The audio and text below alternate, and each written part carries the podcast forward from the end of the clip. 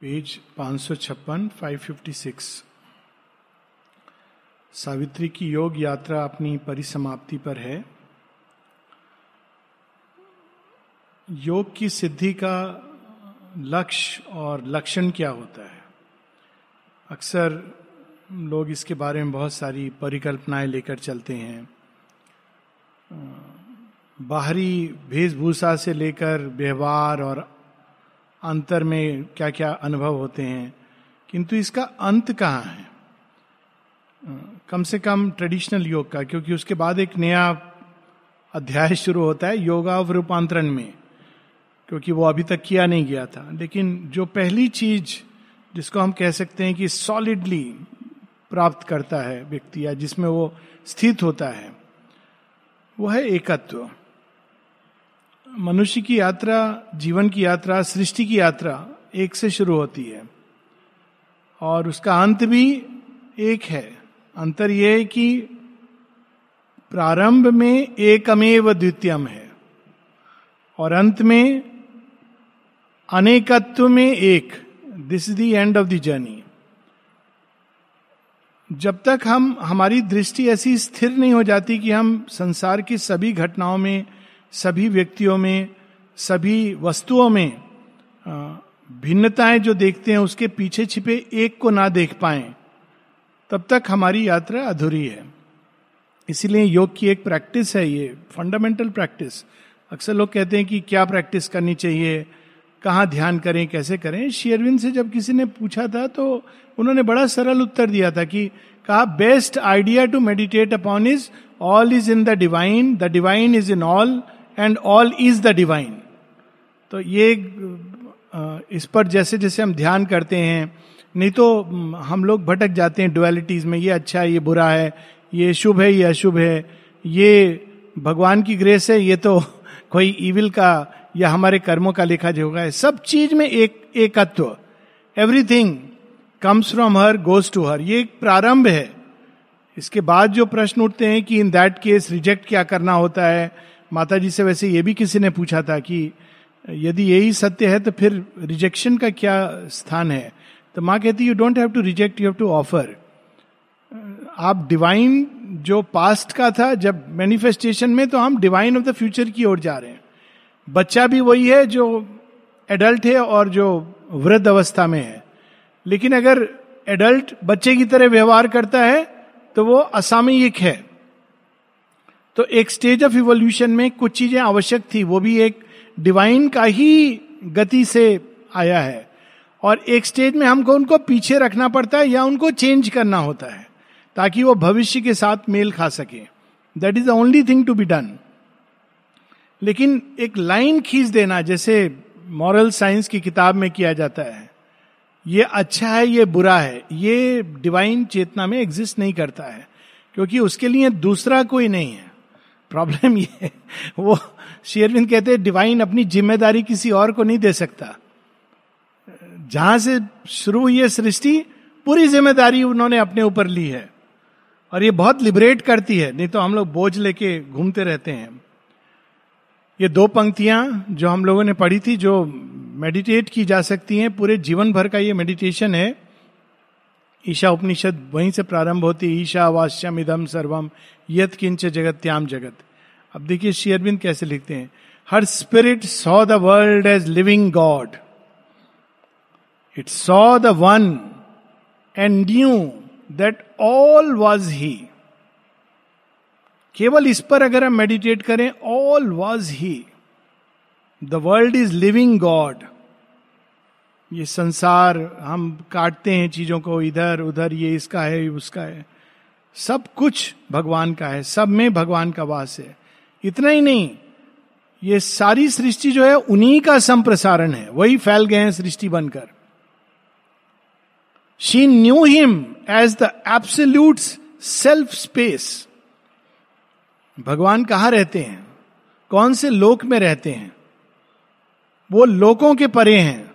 Absolute self space उन्होंने अपने ही अंदर से अपने निवास के लिए एक भूमि प्रकट की। It's beyond all description absolute self space सब जगह वास करते हैं। ही इज़ एवरीवेयर ये फंडामेंटल टीचिंग है। उपनिषदों की है इसको। एडवेंचर ऑफ़ कॉन्शियसनेस सतप्रेम की जो पुस्तक है, जो सतप्रेम की नहीं है, श्री अरविंद ने ही उसको इंस्पायर किया है थ्रू आउट माई एजेंडा में बताती हैं। He wants you to write this book और वो लिखते जाते हैं, लिखते जाते हैं। वो खुद कहते हैं कि पता नहीं कहाँ से इंस्पिरेशन आ रही है। वो माता जी को सुनाते थे और माँ कहती शेरविंद खड़े रहते थे और वो बताते थे कि यहाँ पर ये ऐसे चेंज होना चाहिए, यहाँ पर वो। और इस पुस्तक की कम्युनिस्ट रशिया में उस समय कितनी हज़ारों प्रति जैसे स्मगल्ड होकर चली गई। नहीं तो वहाँ तो अलाउड नहीं है। माँ ने कहा था, इस पुस्तक का बहुत प्रभाव होगा सारे संसार में। तो एक तरह से हम कह सकते हैं कि उस पुस्तक में जो मूल थॉट्स हैं वो शेरविंद के द्वारा डाले हुए हैं। प्रारंभ उसका एक कहानी से होता है कि एक राजा एक एक सिद्ध पुरुष से पूछता है कि मैं बड़ा या भगवान बड़ा? तो सिद्ध पुरुष कहता है, आप ही बड़े हो। तो वाह, सबने सुना? हाँ सबने सुना। कहा, आप बता भी दो कि मैं कैसे बड़ा हूँ, क्योंकि ये मानते ही नहीं है, विश्वास नहीं करते हैं। कहते, आप वो कर सकते हो जो भगवान नहीं कर सकते आप तो उसको और भी ज़्यादा हाँ हाँ हाँ अब लेकिन वो भी सोच रहा है, ऐसा क्या ऐसा क्या है जो मैं कर सकता हूँ, जो भगवान नहीं कर सकता है? फिर कहते, आप सबको बताइए। कहते, बहुत सिंपल है, आप क्रोधित हो तो किसी को अपने राज्य से निकाल सकते हो, लेकिन भगवान अगर चाहे भी तो वो अपने राज्य से कहीं नहीं निकाल सकता, क्योंकि उनका राज्य सर्वत्र है। तो वो कैसे किसी को कहा निकालेगा? यही हम लोग अभी पढ़ेंगे। तो it's a beautiful story that sets the note for what we are going to read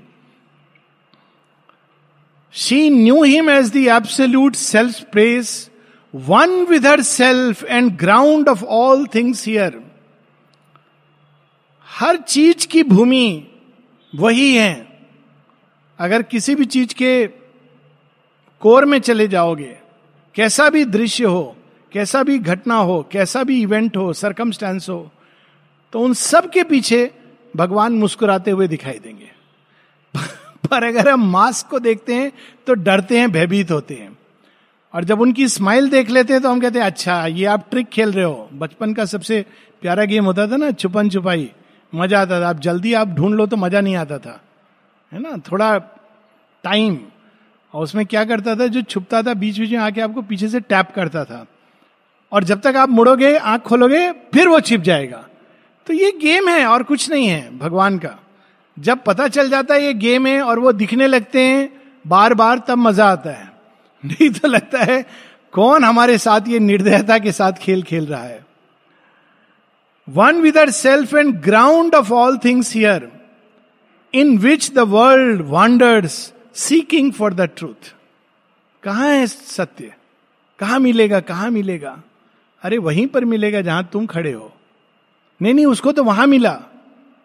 वो उसको मिला, उसको भी वहीं मिला जहाँ वो खड़ा है। अच्छा ऐसा होता है? हाँ। जहाँ तुम जिस समय हो, वहाँ सत्य it is actually as simple as that ये केवल कहने की बात नहीं है। इट इज़ सो सिंपल कि हम कल्पना नहीं कर सकते हैं कि सत्य इतना सरल और सहज हो सकता है। ये हमारे मन ने इतना कॉम्प्लिकेट कर दिया है। बड़ी तपस्या, साधना के बाद भगवान मिलते हैं। Actually it is so simple because it is the only reality of our being कोई दूसरी चीज़ है नहीं। हम लोगों ने अपने मन में इतनी उलझने, इतना दूर, इतना कॉम्प्लिकेटेड ह्यूमन माइंड है ना ऐसा। पशु के साथ ही नहीं होता, फूल बड़े सहज रूप से पहचान लेते हैं।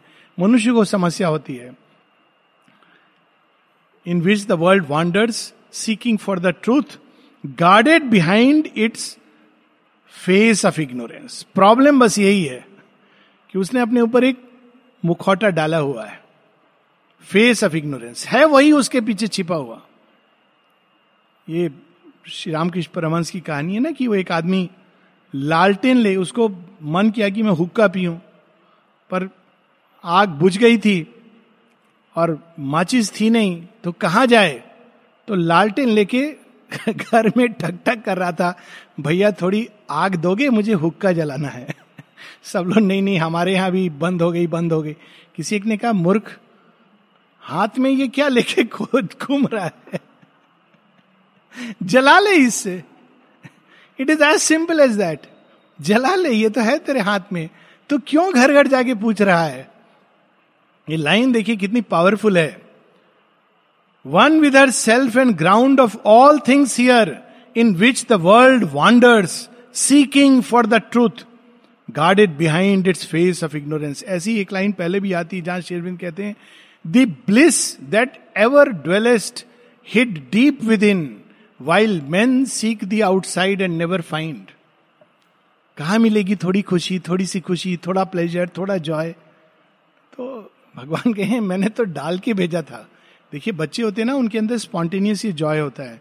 जैसे जैसे बड़े होते हैं, पता नहीं कहाँ विलुप्त हो जाता है कि मुझे ये मिलेगा तो खुशी होगी, मुझे वो मिलेगा तो खुशी होगी। ये करप्ट हो गई हमारी फ़ाइल बच्चों के अंदर ये भाव नहीं होता है कि हमारे पापा कितने अमीर हैं, कितने बड़े पोजीशन कुछ नहीं।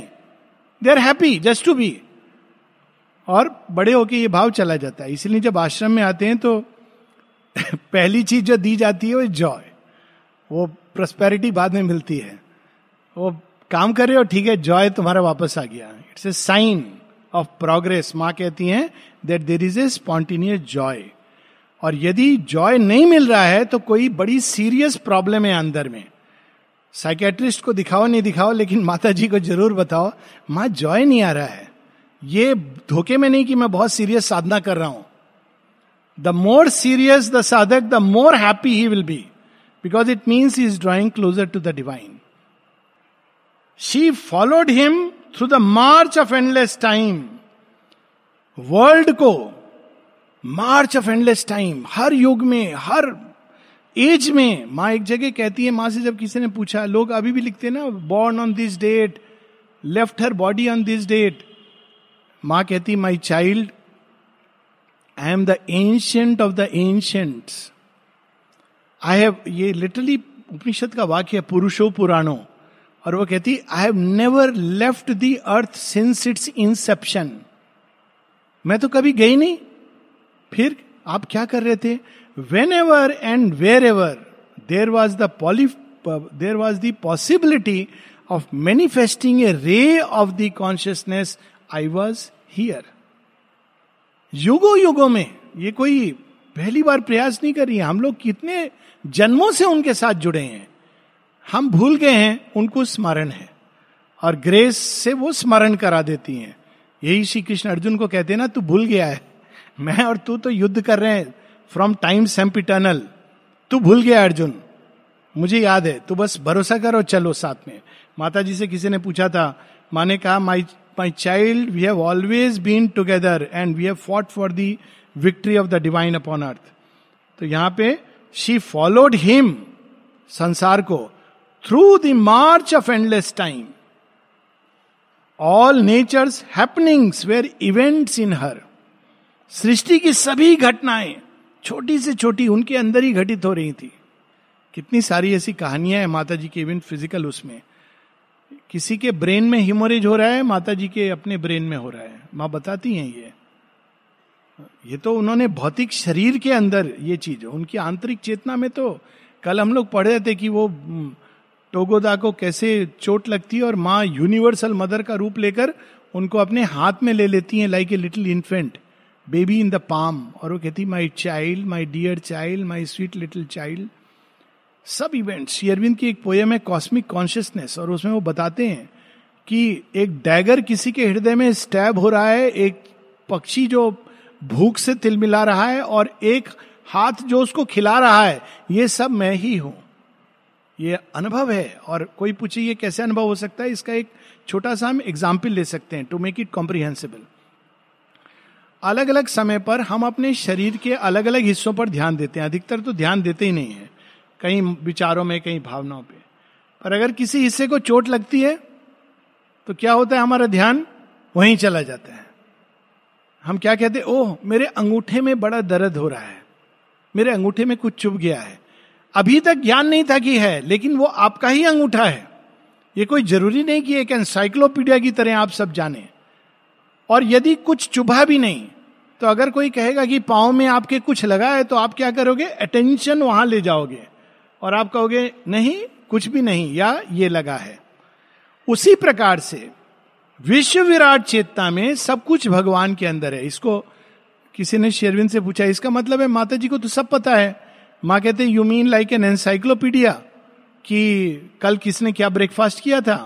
कहते हैं, यदि माँ जानना चाहे तो जान सकती हैं, लेकिन ये आवश्यक नहीं कि वो जानना चाहें कॉस्मिक कॉन्शियसनेस में, क्योंकि ये अनावश्यक है। वो सब कहीं ना कहीं रिकॉर्डेड है। पर वो जानना चाहे तो उनको केवल अपने अटेंशन को उधर डालना है और वो जान जाएँगी कि क्या हो रहा है। इस तरह से विश्व विराट चेतना मतलब we should not think it's like a computer information fed inside but जैसे मनुष्य अपने देह के बारे में सचेत होता है और जब चाहे, जिस भाग में चाहे, सचेत हो सकता है, वैसे ही भगवान अपनी दिव्यता में सृष्टि के एक एक कण के प्रति सचेत हैं। और जब चाहे तो वो किसी कण पर विशेष प्रेशर डाल सकते हैं और विशेष रूप में सचेत हो सकते हैं। यही कार्य अवतार का होता है। The heart beats of the cosmos where her own हम तो सोचते थे कि ये डेड है। माँ कह रही है, ब्रह्मांड जो है, उसके अंदर हृदय है। हृदय धड़कता है। सांस लेता है, ये तो वैज्ञानिक अब मानते हैं। एक्सपैंड करता है कॉन्ट्रैक्ट करता है। फ़र्क इतना है कि ब्रह्मांड का एक निश्वास कई युग धरती पर। हृदय भी है उसका। माता जी ये अनुभव को एक बार पहले अनुभव करती हैं, बहुत प्रारंभ में अपने योग के दिनों में, और मच लेटर वो 62 में अनुभव करती हैं भौतिक स्तर पर। जब वो ब्रह्मांड का हृदय, और वो कहती हैं वो एक एक पल्सेशन से पूरी सृष्टि को आगे ले जा रहा था। और बाहर में लोग कह रहे थे, माँ को हार्ट अटैक हो गया है। अभी भी आप किसी किसी किताब में पढ़ेंगे, उन्नीस सौ बासठ के बाद माता जी नीचे नहीं आई। क्यों? क्योंकि उनको हार्ट अटैक हुआ था। जब माता जी को यह सूचना किसी ने दी तो हंस पड़ी। कहती, मैं विश्व का हृदय बन गई थी। अच्छा ऐसा सुन रही हूँ? मेरा हार्ट अटैक हो गया था। खैर, मनुष्य की बुद्धि है, वो भी वही है। सब कुछ वही है तो she would absorb all this the heart beats of the cosmos were are own all beings thought and felt and moved in her और कोई जगह नहीं है। She inhabited the vastness of the world its distances were her nature's boundaries its closenesses her own life intimacy बिल्कुल वैसी, जैसे अपने शरीर में आप नोटिस करेंगे, सबसे अधिक सेंसेशंस चेहरे के ऊपर आते हैं। छोटी सी भी कोई मक्खी बैठ जाए, दांत में पेन हो, क्यों? क्योंकि आपकी सीट ऑफ़ कॉन्शियसनेस के करीब है। और सबसे कठिन होता है सेंसेशंस का, या तो पाओ पर या बैक पर। बहुत कठिन होता है। आते हैं। आपने नोटिस भी किया होगा, कभी मेडिटेशन कर रहे हैं और वो कैटरपिलर चढ़ रहा है आपको लग रहा है कि कोई भगवान आ गए हैं, आपको टच करके उठा रहे कितना सुंदर अनुभव है। लेकिन थोड़ी देर बाद देखते हो आग खोल के भगवान कैटर पिलर के रूप में यहाँ तक आ गए हैं। तो आप कहते हो, भगवान, थोड़ी दया कीजिए, और आगे नहीं आइए। है ना? ये एक्सपीरियंस किया होगा। लेकिन अगर यहाँ पर वो भगवान आ जाएँगे तो आपको झट से पता चल जाएगा। तो its distances where her own boundaries कोई उनसे बाहर नहीं है। लेकिन यह ज़रूर है कि जो केंद्रीय सत्ता है, कुछ उससे दूर हैं और कुछ उसके करीब हैं। सबसे दूर कौन है? इससे एक स्वाभाविक प्रश्न उठता है। किसी ने पूछा था माता जी से प्रश्न। माँ कहती है, जो क्रूएल है। क्रूरता एक, वो भी, उसका भी एक डिवाइन पार्ट है। तो फिर उन्होंने पूछा, लेकिन क्या क्रूरता में भी दिव्यता है? कहते हैं हाँ मूल रूप में उसमें भी दिव्यता है। It's an intensity of vibration which you cannot bear but it is farthest अगर कोई चीज़ भगवान से सबसे दूर है केंद्रीय केंद्र से भगवान से नहीं भगवान से बाहर कुछ नहीं केंद्रीय सत्य से उनकी जो केंद्रीय हृदय है तो वो है क्रूरता पर उसको भी उन्होंने अपने अंदर। और स्वाभाविक के सबसे करीब क्या है? दया करुणा प्रेम। सो so, यहाँ पर its distances where her nature boundaries its closeness is her own life intimacy इसीलिए हम जब क्रूरता करते हैं तो भगवान की केंद्रीय उससे दूर होते जाते हैं। जब हमारे अंदर ये जो सारे गीता में जो सोलहवें अध्याय में लिखे हैं, दया, करुणा, प्रेम, मैत्री, ये सब जो भाव आते हैं, ये हमको भगवान के करीब ले जाते हैं। हम उनका आनंद महसूस करने लगते हैं।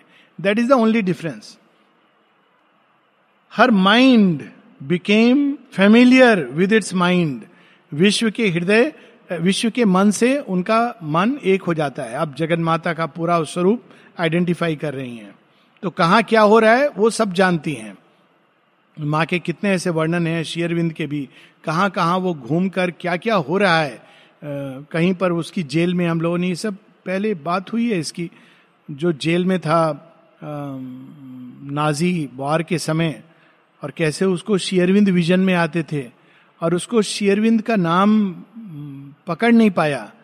तो औरबिंदो घोष लेकिन उसने उसको अपनी चेतना में ट्रांसलेट किया, रॉबिन दोगोश क्योंकि वो था फॉरेनर तो कहता है, एक रॉबिन दोगोश मेरे पास आते थे और जब मैं सुसाइड करने वाला था, मुझे प्रेरित करते थे, नहीं नहीं, ये नहीं करो, कहानी सुनाते थे, बहुत सारी, अंत में वो नहीं किया, बच गया, उसको बचा लिया गया भगवान के हाथ में, क्या उसका संबंध था? बहुत बाद में न्यूयॉर्क की लाइब्रेरी में उसने देखा चित्र का अरे, ये तो वही रॉबिन दो घोष हैं। ये कहाँ से हैं? तो फिर उसको पता चला कि नहीं नहीं, ये तो औरबिंदो घोष हैं। और इनका पांडिचेरी में आश्रम है। वो साथ में एक और लेडी को देखता था, ये वेल डाल के। तो वो उनको कहता था, my fair lady fair lady. Gauri. तो गौरी, अगर वो भारतीय होता तो कहता गौरी। लेकिन वो वेस्टर्न कंटेक्स में था तो फेयर लेडी कहता था। यही, ट्रांसलेशन तो यही हुआ ना, माँ गौरी। तो वो यहाँ पर आया तो दोनों से उनकी एक्चुअल मुलाकात हुई कि अरे, ये वहाँ आते थे। सारी घटनाएँ उनके अंदर। जब उनको न्यूज़ पढ़ाई जाती थी शेरविंद को द्वितीय विश्व युद्ध के समय पवित्रदा सुनते थे रेडियो और एक और कोई थे। तो वो ट्यून इन करके फिर सुनने के बाद बताते थे शेयरविंद को एक समय था कि ये ये हो रहा है। शेरविंद ध्यान से सुनते थे, कहते थे, नहीं, ये खबर सच्ची नहीं है। ये ठीक नहीं है। क्यों? उनके अपने इंट्यूशन और एक्सपीरियंस से वो मेल नहीं खाती थी। फिर ये कहते थे, ये झूठ है। ये हिटलर गलत बोल रहा है। क्योंकि वो प्रोपेगेंडा भी हिटलर ने ऐसा कहा। कहते, नहीं, ये झूठ कह रहा है।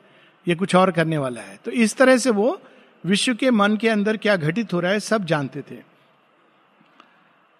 Its body was her body is larger frame in which she lived and knew her self in it one multitudinous in its multitudes ये भी अनुभव माँ बताती हैं प्रेयर्स एंड मेडिटेशन में है कि जब माँ अपने शरीर के एक एक भाग पर, एक एक राष्ट्र को, एक एक देश को उन्होंने स्थापित कर दिया था।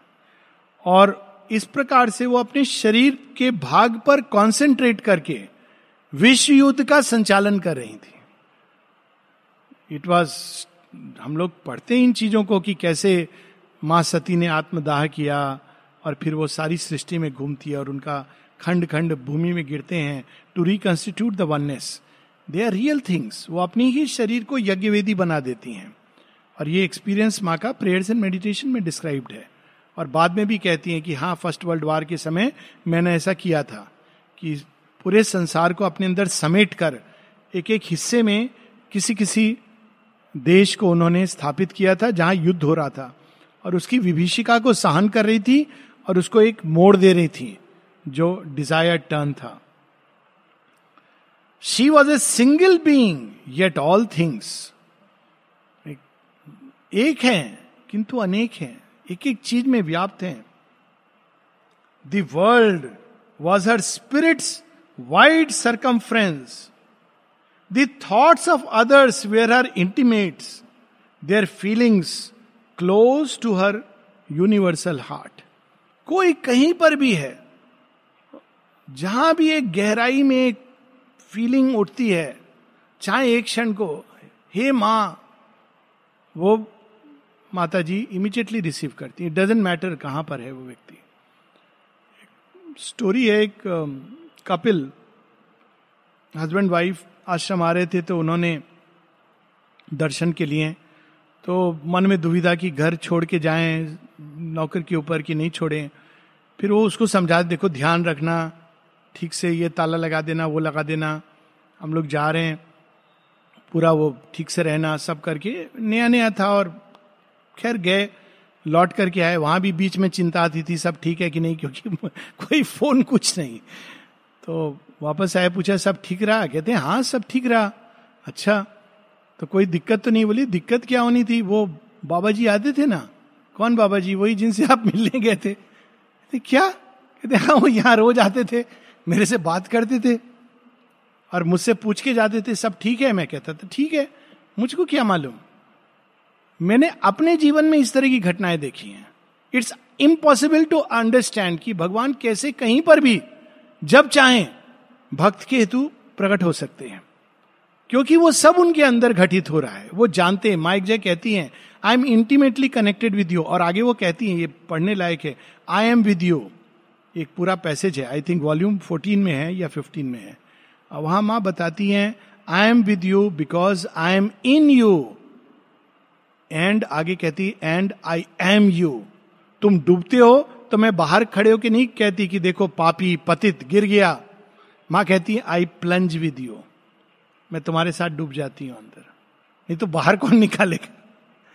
और इस तरह वो बताती हैं, कहती है कि and mind you distance does not matter तुम यहाँ होगे, पांडिचेरी में, फ्रांस में होगे, विश्व के दूसरे कोने में होगे, पर हर क्षण तुम्हारी पुकार मेरे पास पहुँचती रहती है. फिर आगे कहती है, ये तो एक यूनिवर्सल मेरा रूप है। फिर आगे कहती है, लेकिन वे लोग, जो मुड़ गए हैं शेयरविंद की टीचिंग की ओर। उनके साथ में एक कदम आगे जाती हूँ, एक यूनिवर्सल कॉन्शियसनेस सबकी पुकार। कहती, मैं उनके अंदर अपना एक भाग डाल देती हूँ। जो मुझे इन्फॉर्म करता रहता है, कब किसके साथ क्या घटित हो रहा है। उदारदा का जो ट्रेन एक्सीडेंट हुआ और पूरी ट्रेन माँ को बचानी पड़ी। नहीं तो विश्व चेतना में बहुत कुछ घटित होता है। Divine allows it is a process of evolution सबके साथ रहेंगी, जो मृत धो के यात्रा कर रहे हैं, उनके साथ भी। जो रो रहे हैं उनके साथ भी, जो हंस रहे हैं उनके साथ भी, ये एक खेल है बहुत विशाल स्तर पे। लेकिन किसी किसी को अंदर वो डाल देती है। तो उदार ने कहा, माँ, ये कैसे हुआ? लोग कह रहे थे, पूरी ट्रेन उठी और वापस पटरी पर आ गई। कहते हैं हाँ तुमने मुझे बताया नहीं था कि तुम कहाँ यात्रा करोगे। तो इमीडिएटली मुझे वार्निंग आई। तो पूरी की पूरी ट्रेन। माँ कहती है, एक व्यक्ति अगर सच्ची कॉन्शियसनेस में है तो सारे ग्रुप को बचा सकता है। और इसीलिए जब एक ग्रुप में किसी, कोई दुर्घटना हो जाती थी, बच्चे के साथ या कोई तो माँ बच्चों को नहीं कहती थी। वो ग्रुप के कैप्टन को बुला के डांटती थी, तुम किस चेतना में थे? क्लासरूम में जब स्टूडेंट्स के साथ कुछ प्रॉब्लम होती थी तो माँ स्टूडेंट से ज़्यादा टीचर को बुला के डांट पड़ती थी। और माँ, ऐसे इंस्टेंसेस है, अभी हाल में भी कोई टीचर मुझे बता रहा था कि मैंने जाके बताया, वो बच्चा ऐसा है, वैसा है, मुझे बहुत डाटा माने उसके बाद मैंने कभी नहीं बताया।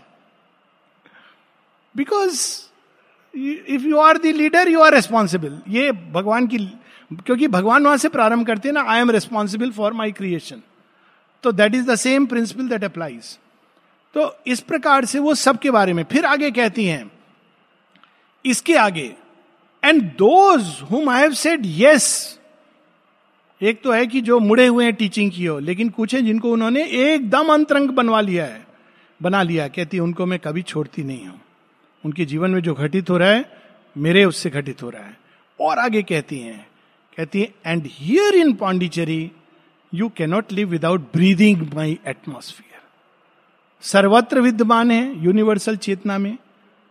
और जो मुड़े हुए हैं, क्योंकि इस बार उन्होंने ये अवतार रूप लिया है तो उनकी, उनके साथ एक विशेष संबंध है, जिनको उन्होंने अपने योग पथ पे चला दिया है। उनको वो अपने से बाँध के रखती हैं। और जो पौंडीचेरी में रह रहे हैं, वो तो श्वास नहीं ले सकते बिना उनका श्वास लिए। सो यहाँ पर उसी बात को शेयरविंद एक अलग अंदाज में कह रहे हैं their feelings close to her universal heart their body is her many body is skin to her she was no more her self but all the world their bodies her many bodies इस quarter श्लोक पर अगर हम meditate करें तो जीवन बदल जाए। किसी ने एक बार पूछा था कि अच्छा ये मर जाता है व्यक्ति, मुर्दे को हम क्यों प्रणाम करते हैं? लॉजिकल क्वेश्चन है। ने कहा, हम प्रणाम इसलिए नहीं करते हैं कि दूसरा हमको प्रणाम करे। प्रणाम एक औपचारिकता नहीं है। हम उस देह के अंदर जो देही है, उसको प्रणाम करते हैं। डिवाइन कॉन्शियसनेस उसके अंदर भी है। साथ में हम, ये तो मैंने फिर ऐड कर दिया। सैल्यूट करते हैं कि भैया साठ, सत्तर, अस्सी साल तुम धरती पर रहे, मज़ाक नहीं है। वो तो एक जोक की बात है। लेकिन बिकॉज़ डिवाइन इज़ प्रेजेंट ये शरीर किसका था? जब वो चला गया तो अब वो इसका उसका शरीर नहीं है। It serve the divine purpose हम सोचते हैं ये यात्रा हमारी है। आज भी मैं पढ़ा था माता जी का एक वो कहते हैं कि सरेंडर का मतलब क्या है? माँ कहती है, जो मुझे सौंप देते हैं, फिर मैं उनको ले जाती हूँ। बहुत सिंपल। कहती लेकिन कुछ लोग अपने एफर्ट द्वारा ही पूरी यात्रा करना चाहते हैं। कहते हैं, वो लंबी यात्रा करके कई जन्मों बाद जाना चाहते हैं, ये उनकी प्रॉब्लम है। क्योंकि वो सारी ज़िम्मेदारी खुद पर लेना चाहते हैं। लेकिन कुछ समझदार लोग हैं जो ज़िम्मेदारी मेरे ऊपर डाल देते हैं। और मैं तो तैयार हूँ, तत्पर हूँ, क्योंकि ओरिजिनल ज़िम्मेदारी सृष्टिकर्ता की है। ये ये रियल ट्रूथ है। मैं नहीं रहूँगा तो क्या होगा? भगवान तो नहीं है ना, और जिन्होंने सृष्टि बनाई है, उनको ठीक पता है। किसको कब क्या आना है ही नोस सो ये line between doing the work for which we are appointed well and becoming over responsible and over burden ये बड़ी एक थिन लाइन है। और माँ कहती है it is very difficult to surrender this sense of responsibility क्योंकि उसके साथ ईगो जुड़ी होती है। मैं हूँ। तो यहाँ पर वही सारे शरीर उनके शरीर हैं। सबकी यात्रा उनकी यात्रा है। It is the journey of the divine in us इसीलिए किसी को कंडेम नहीं करना चाहिए, क्योंकि अगर हम किसी को कंडेम कर रहे हैं तो हम मतलब डिवाइन को कंडेम कर रहे हैं। Out of the infinitudes all came to her into the infinitudes शंशियन sea spread infinity was her own natural home किंतु ये तो इस जगत की बात है जो फाइनाइट है, सीमित है। सीमित के परे असीम जो अभिव्यक्त नहीं हुआ, उससे सब कुछ उनके पास आ रहा था और सब कुछ उनके, उनसे होकर उसमें असीम में जा रहा था। Nowhere she dwelled her spirit was everywhere क्या अद्भुत लाइन है। एक यूनिवर्सल रूप में वो सर्वत्र हैं। एंड येट ये भी सच है कि नोवेयर शी ड्वेल्ट ना मंदिर में, ना मस्जिद में, ना काबा कैलाश में. इक्वली ट्रू मंदिर में भी, मस्जिद में भी, मैं काबा कैलाश में. सब जगह that one spirit is everywhere nowhere she dwelt ये गीता का ही एक सत्य है और इसको किसी ने शेयरविंद से पूछा और शेयरविंद इसको विस्तार में बताया. नो वेयर शी ड्वेल्ट ये एक अजीब सा लगता है. श्री कृष्ण यही चीज़ गीता में कहते हैं कि मैं इनमें नहीं हूँ, किंतु ये सब मुझमें है। तो कहते हैं, ये कैसे हुआ? क्योंकि वो तो सर्वत्र हैं। तो वो बताते हैं कि मूल रूप में भगवान सब में है, लेकिन जो लोअर नेचर का मास्क है, यहाँ उसकी बात हो रही है। उसमें भी बीज रूप में विद्यमान है। लेकिन अगर हम नहीं तो ये मान, मानने लगेंगे कि जो भी हर तरह में क्रोध आ रहा है, वो भी माता जी ने दिया है it can lead to this misunderstanding इसलिए श्री अरविंद आगे इसको विस्तार से बताएँगे, थोड़ा गीता में भी विस्तार से बताते हैं श्री कृष्ण भी विस्तार में। नहीं तो ये होगा अच्छा सब कुछ माँ है, मुझे क्रोध आता है, माँ है। It can be very dangerous nowhere she dwell lower nature में वो ड्वेल नहीं करती, क्योंकि वो इग्नोरेंस का मास्क है। ये हम लोगों ने पहले भी पढ़ा। ये जो लोअर नेचर है, ये इनकॉन्शियंट से उपजा हुआ एक कवरिंग है। जिसके पीछे वो छिपा हुआ है। लेकिन जो हमारी सोल है, इसमें ट्रैप्ड है। क्यों ट्रैप्ड है? क्योंकि इससे गुजर करके ही वो स्ट्रांग बनती है, सक्षम बनती है, उस कार्य के लिए जिसके लिए वो धरती पर आई है। That is the whole story अब इसको आगे वो बताएँगे विस्तार से।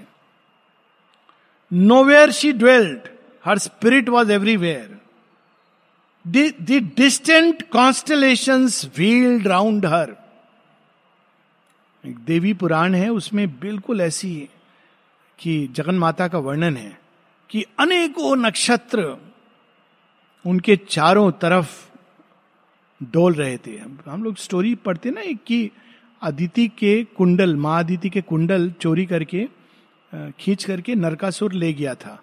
तो श्री कृष्ण जाते हैं, युद्ध करते हैं और उससे कुंडल लाकर माँ अदिति को देते हैं। ये स्टोरी है भागवत पुराण में। तो अजीब सी लगती है, माँ दीदी के कुंडल ले गया, कैसे ले गया, कहा ले गया, ऐसा क्या है कुंडल में? माँ दीदी के कुंडल क्या है? ये नक्षत्र गण है। तो कुंडल ले गया, यानी उसने पूरी जो ये सृष्टि की जो गति है, जो जिसमें हर एक चीज़ एक दूसरे से कनेक्टेड है, उसको ढक दिया। ठीक जैसे हिरण्याक्ष ने धरती को डुबो दिया पानी के अंदर अवचेतना से। तो उससे क्या हुआ? एक डिस्टर्बेंस पैदा होता है पूरी सृष्टि में। क्योंकि आप अब वैज्ञानिक इसको पढ़ते हैं कि एस्टेरॉइड्स आ गए कैसे कैसे प्रकार की घटनाएँ होती हैं फार स्पेस में, लेकिन उसकी प्रतिक्रियाएँ हमारे ऊपर होती हैं। कॉस्मिक रेस का जन्म होता है कैंसर्स होते हैं, ये सब चीज़ें इंटरकनेक्टेड है। तो उसके कारण सृष्टि के अंदर खलबली मच गई है। क्योंकि महादिति के कुंडल, वो कहीं और चले गए जहाँ होना चाहिए वहाँ नहीं है। तो श्री कृष्ण उनका तो काम है रेस्टोरेशन ऑफ़ धर्मा तो वो नरकासुर को मारते हैं पावर्स ऑफ़ डार्कनेस कुंडल लेते हैं और वापस जहाँ होने चाहिए, वहाँ पर वो स्थापित करते हैं। It's a very beautiful story symbolic लेकिन अगर उसके सिंबल को नहीं पढ़े तो अजीब सा लगता है। यहाँ उसका एक संकेत है कि डिस्टेंट कॉन्स्टलेशन कौन परिक्रमा कर रहे थे उनकी? अनेकों अनेकों तारे नक्षत्र जगन माता की परिक्रमा कर रहे थे। क्या अद्भुत दृश्य है। Earth saw her born all world were are colonies अब ये दोनों लाइनों को मिला के पढ़े। डिस्टेंट कॉन्स्टलेशन तारे, नक्षत्र, सब उनकी परिक्रमा कर रहे हैं। लेकिन जन्म कहाँ लेती हैं वो? धरती के ऊपर। अर्थ, सौहर पौन देख सखी, मोहे अचरज आवे, ब्रह्म अनादि अनंत अगोचर, सो अब नंद को लाल कहावे। अनादि अनंत है। जाके डल जाके डर डोलत नब धरणी काल कराल ता से भय खावे जिसके डर से तारे नक्षत्र अपने अपनी गति पर हैं। और वो यशोदा माँ को हाथ जोड़ के बोल रहा है sorry sorry I am sorry ये क्या गद, ये क्या लीला है? तो लुक एट दिस लाइन कितनी ब्यूटी और पावर है इसमें। The distant constellation wheeled around her earth saw her born the world were her colonies सब देश, सारे लोग उन्हीं के हैं, लेकिन जन्म लेती हैं वो केवल इस धरा पर। ये पृथ्वी की एक विशेषता है। देवलोक में जन्म नहीं लेती हैं। अंधकार के लोक में जन्म नहीं लेती हैं। हैं सर्वत्र। उनको कांटेक्ट करना पड़ता है तो उनको एक लंबा रूट लेकिन पृथ्वी की विशेषता क्या है? The divine is born here the greater world of life and mind were hers all nature reproduced her in its lines its movements were large copies of her own जितनी भी गतिविधियाँ हैं जीवन में, प्रकृति ने ओरिजिनल वहाँ पर है, जगन माता को देखकर ही कॉपी करने की चेष्टा की है। लेकिन वो कॉपी तो कैरिकेचर होता है। लोग करते हैं ना शिव जी का तांडव डांस हम लोग देखने जाते हैं एंजॉय करते ताली मारते रियल तांडव में प्रलय आ जाती है।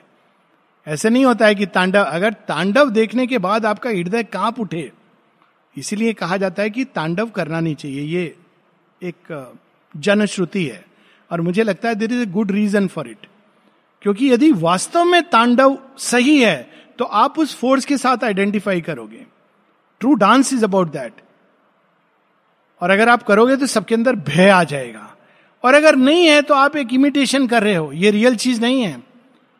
डांस का जो चरम ये नहीं है कि स्टेप्स इतने अच्छे थे, क्या हाव भाव थे। आपके अंदर क्या भाव जागृत हुआ?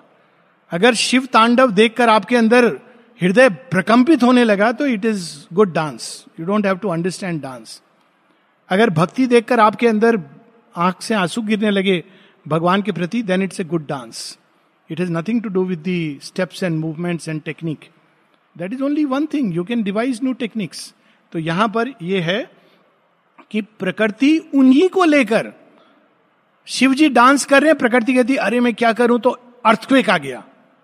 वॉल्केनो फट पड़ा। अब उसको कुछ तो करना है शिव जी के डांस को। रुद्र भाव में आ गए। तो यहाँ वो क्या करे? क्रोध। इट इज़ ए डिग्रेडेशन जो वहाँ प्रेम है, वो यहाँ स्नेह इत्यादि बन जाता है। ओरिजिनल मूवमेंट वहाँ है, इसीलिए रूपांतरित हो सकता है सब कुछ, क्योंकि ओरिजिनली वहाँ पर है। Terror even terror is there जो मानव चेतना में भय बन जाता है। कल हम लोग रुद्र भाव पढ़ रहे थे, शेयरविंद जब रुद्र भाव को जागृत करते हैं तो कहते हैं be fierce and terrible in me O Rudra. लेकिन मानव चेतना में वो भय का रूप ले लेता है। This first was an immense identity she was the single self of all these self she was in them and they were all in her अब देखिए नो वेयर शी ड्वेल्ट पर आगे वो क्वालिफाई करते हैं शी वॉज़ इन देम सबके अंदर है और सब उनके अंदर है। This first was an immense identity in which her own identity was lost आप कौन हैं?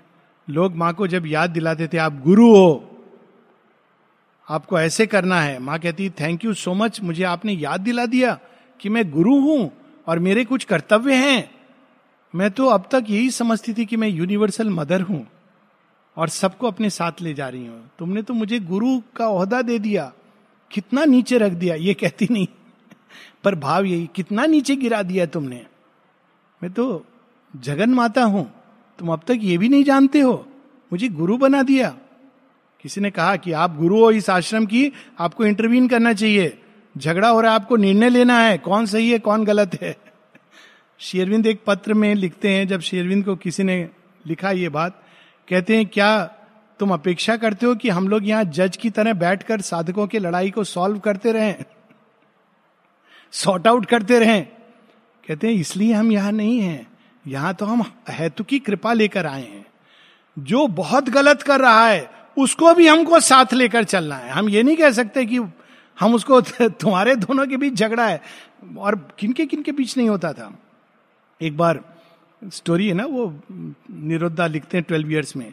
जब शुरू शुरू में आए तो निरुद्धा और चंपक लाल जी, दोनों के बड़े डिफरेंट टेम्परामेंट एक कहाँ इंग्लैंड में पढ़े हुए डॉक्टर दूसरे एकदम गुजरात के गाँव के। तो अक्सर हो गया बाता बाती क्रोध में आकर कुछ भी बोल दिया। बाद में बहुत अच्छे फ्रेंड्स बन गए। निरुद्धा उनको महाराज जी कहते थे और ये भी उनको बड़े प्यार से।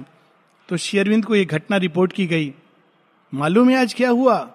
एन और सी के बीच में, आह, लपटे निकल रही थी। क्रोध की।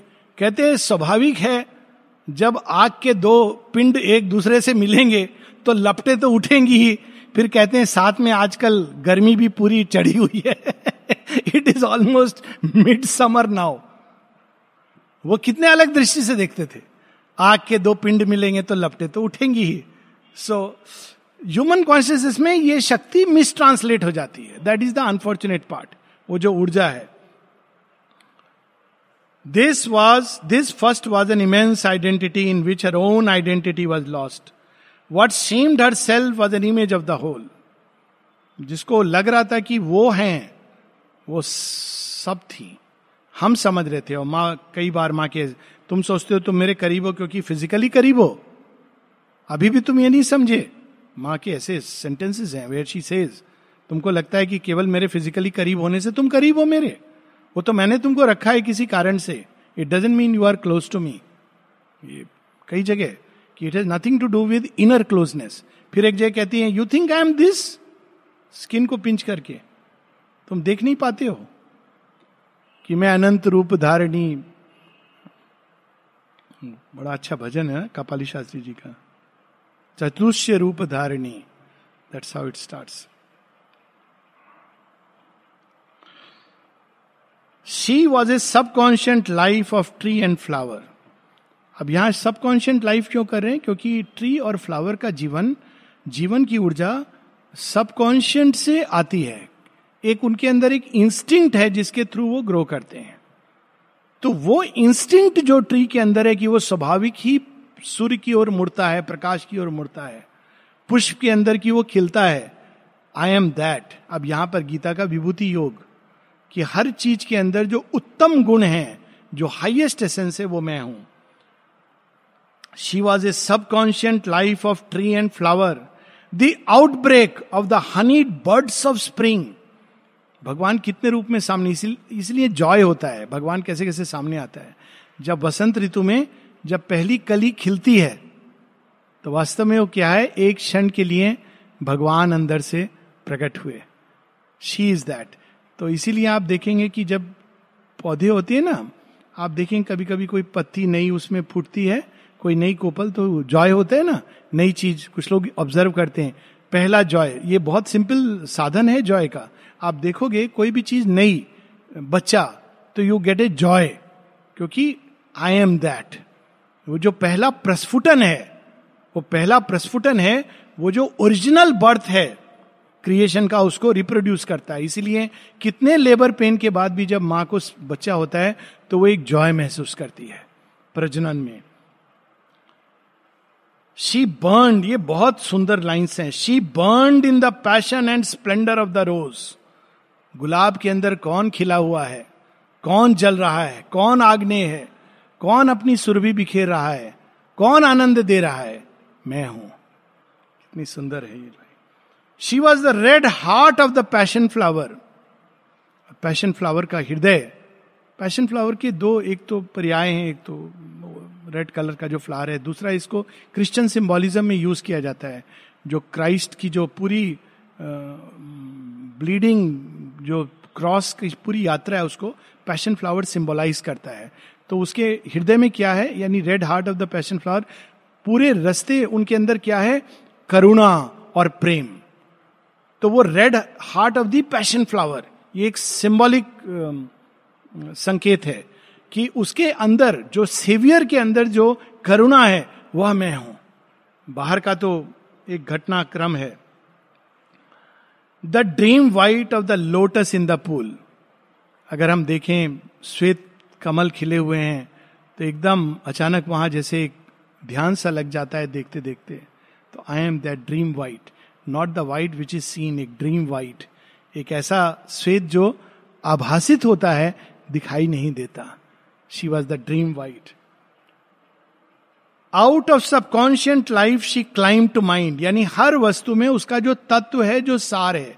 गीता के विभूति योग में, जल में, रस में, मैं ये हूँ, इसमें ये हूँ पुष्पों में ये, मैं ये हूँ, नागों में मैं वासुकी हूँ, वृक्षों में मैं पीपल हूँ, ये सारी जो आती है same truth we see in sense she was thought and the passion of the world heart जो विश्व के अंदर जो थॉट है, जो पैशन है, आगे बढ़ने का वो मैं हूँ, जो ऊर्जा है।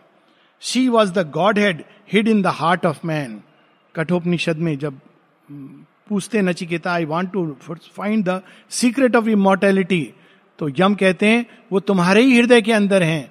This is Aditi hid in thy heart this thou art seeking she was the climbing of his soul to God मनुष्य के हृदय में भी वही छिपी है और उसकी जो यात्रा है वो भी वही है। शेरविंद का एक छोटा सा बंगाली में पत्र है, mother is the goal, mother is the path.